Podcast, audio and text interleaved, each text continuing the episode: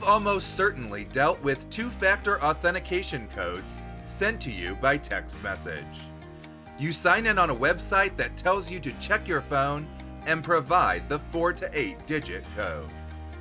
However, a message is often added saying you should never share that code, and there's a good reason why they say that.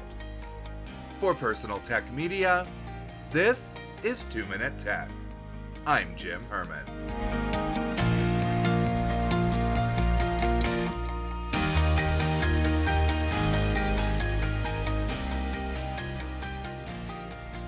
While text message authentication is much better than just a password, it is less secure than other forms.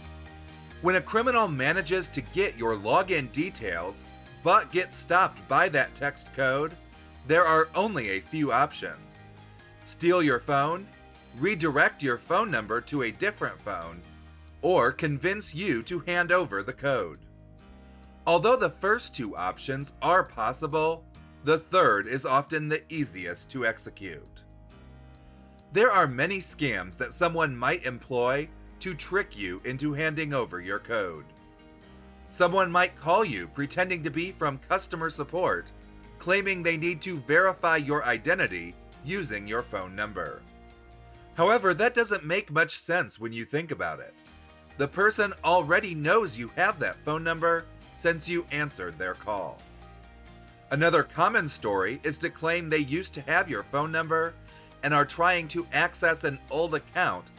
They will ask you to be a good Samaritan and forward the code to them. But the code you receive is intended for you. It's protecting your account from the criminals. So if you receive a phone call or a text message asking you to provide that code, never give it away. Call or email the company sending that code instead. They can confirm that it didn't come from their office.